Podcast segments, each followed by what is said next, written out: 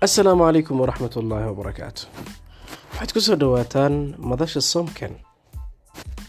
madashan waa madal wacyigelineed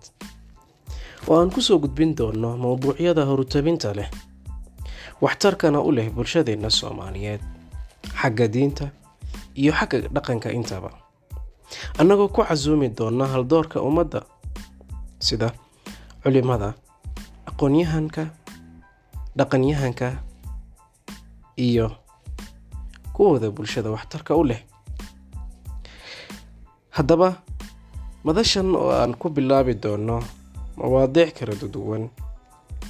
sida aan hore u soo sheegnayba goordhow ayaanu bilaabi doonaa ku soo dhowaada madasha somken